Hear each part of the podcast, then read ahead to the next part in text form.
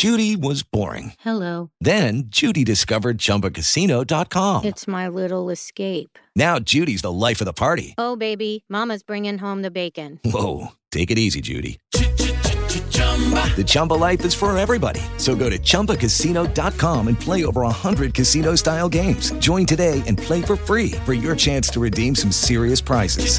chumba ChumbaCasino.com. No purchase necessary. Void where prohibited by law. 18 plus terms and conditions apply. See website for details.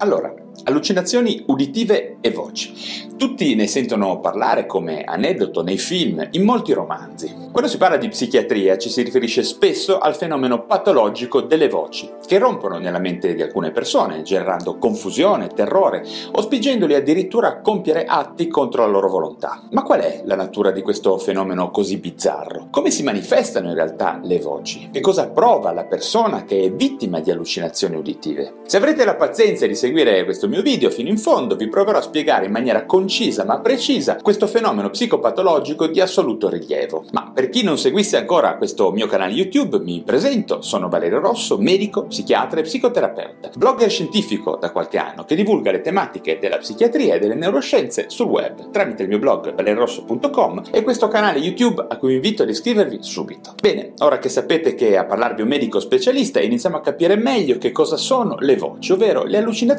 uditive verbali. Una piccola ma importante premessa. Le cosiddette voci che alcuni pazienti affetti da schizofrenia, disturbo schizoaffettivo, disturbo bipolare grave o anche intossicazioni da alcune sostanze come ad esempio l'LSD sono un fenomeno psicopatologico che fa parte dei disturbi della percezione. In particolare si tratta di false percezioni. In quest'ambito specifico della psicopatologia il famoso psichiatra dell'Ottocento Jean-Étienne Dominique Esquirol definì le allucinazioni in generale come percezioni senza oggetto. Una bella definizione a mio parere. Ovvero si parla di percepiti uditivi, visivi, gustativi, olfattivi, cenestesici che compaiono alla coscienza delle persone in assenza del reale stimolo che potrebbe evocarli. Le più comuni allucinazioni che possiamo descrivere in psichiatria sono probabilmente proprio quelle uditive, anche se occasionalmente si presentano altre esperienze allucinatorie più complesse, magari combinate. A titolo di chiarezza diciamo che le allucinazioni visive, in particolare quelle molto strutturate e complesse, quelle che, tanto per intenderci, si vedono in alcuni film o descritte in molti racconti, non appartengono per nulla frequentemente, diciamo, all'ambito dei disturbi psichiatrici. Molto più spesso sono di origine organica, come possiamo vedere nel delirium, nei tumori, in corso di crisi epilettiche, nella demenza, oppure appunto durante intossicazione da sostanze o in corso di sindromi astinenziali gravi da sostanze. Ma torniamo comunque alle nostre allucinazioni uditive. Vediamo che queste dispercezioni possono a loro volta essere suddivise in allucinazioni uditive elementari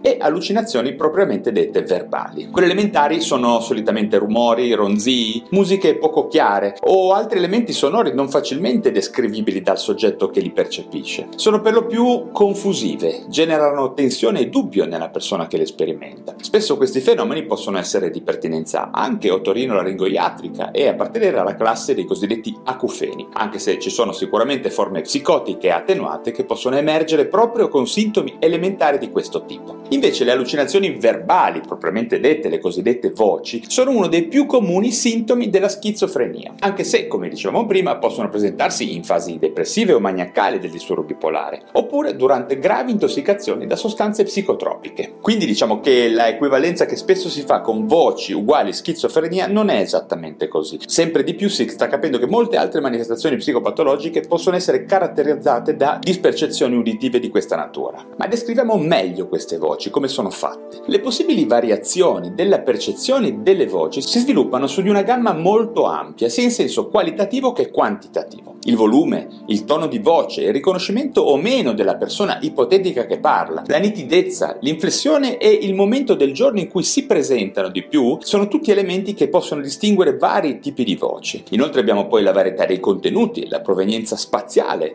davanti a noi, dietro, dall'alto o da una posizione fissa, ad esempio in una stanza. Parlando di classificazione delle allucinazioni verbali, il famoso psichiatra del passato, Carl Schneider, descrisse per primo due particolari tipi di voci percepite, specialmente in questo caso proprio dai pazienti schizofrenici, ovvero le cosiddette voci dialoganti e le voci commentanti gli atti. Le voci dialoganti sono voci percepite dal paziente che dialogano appunto tra loro e si riferiscono al paziente stesso in terza persona. Invece le voci commentanti sono allucinazioni verbali che attuano continui commenti rispetto a quello che la persona fa, dice o sta per fare o ha intenzione intenzione di fare. Le voci commentanti propriamente dette hanno sempre una modalità non giudicante. Ho messo appunto questa specifica del non giudicante, dato che spesso invece molte persone percepiscono voci che insultano con modalità volgari e spesso con riferimenti ad abitudini sessuali diciamo infamanti. Huber, un allievo di Carl Schneider, descrisse per primo le cosiddette voci imperative, ovvero delle allucinazioni verbali che possiedono il potere di spingere una persona a compiere atti inconsulti, come ad esempio farsi del male, suicidarsi o compiere azioni violente nei confronti degli altri. Le voci imperative, quando sono presenti, sono un segno di gravissima ed instabile psicopatologia che potrebbe tradursi velocemente in comportamenti molto pericolosi per il paziente o per gli altri. Un'importante distinzione rispetto alla posizione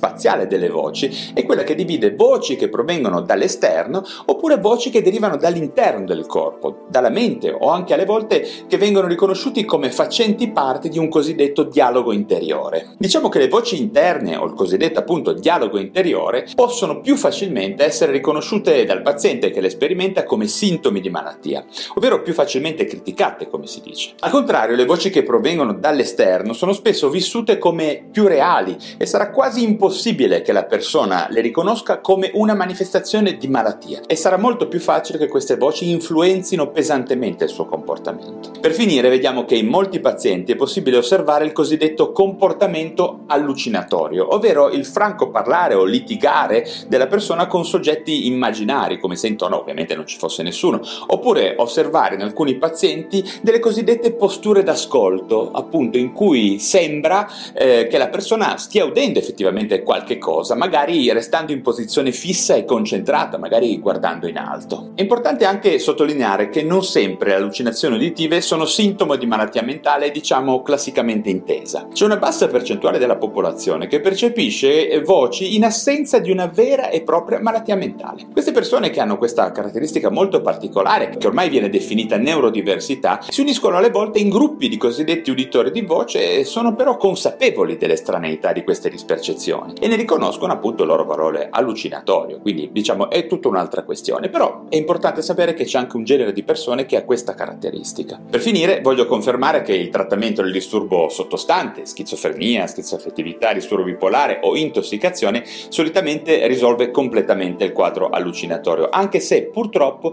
non sono poi così rari i casi resistenti in cui le voci rimangono come sintomi residui della malattia. Ok, spero di essere stato chiaro, di essere riuscito a spiegarvi bene questo fenomeno così bizzarro ed inquietante che in passato ha sicuramente sostenuto alcuni miti come la possessione demoniaca, i fantasmi ed altro. Ok, per adesso ho finito, se vi è piaciuto questo video datemi un like ed iscrivetevi a questo canale YouTube. Date anche un'occhiata al mio blog varerosso.com, al mio podcast Lo Psiconauta su iTunes e su Spotify. Ancora grazie della vostra attenzione e alla prossima. Judy was boring. Hello. Then Judy discovered ChumbaCasino.com. It's my little escape. Now Judy's the life of the party. Oh, baby, Mama's bringing home the bacon. Whoa, take it easy, Judy. The Chumba life is for everybody. So go to ChumbaCasino.com and play over 100 casino style games. Join today and play for free for your chance to redeem some serious prizes. chumba ChumbaCasino.com. No purchase necessary. Void where prohibited by law. 18 plus terms and conditions apply. See website for details.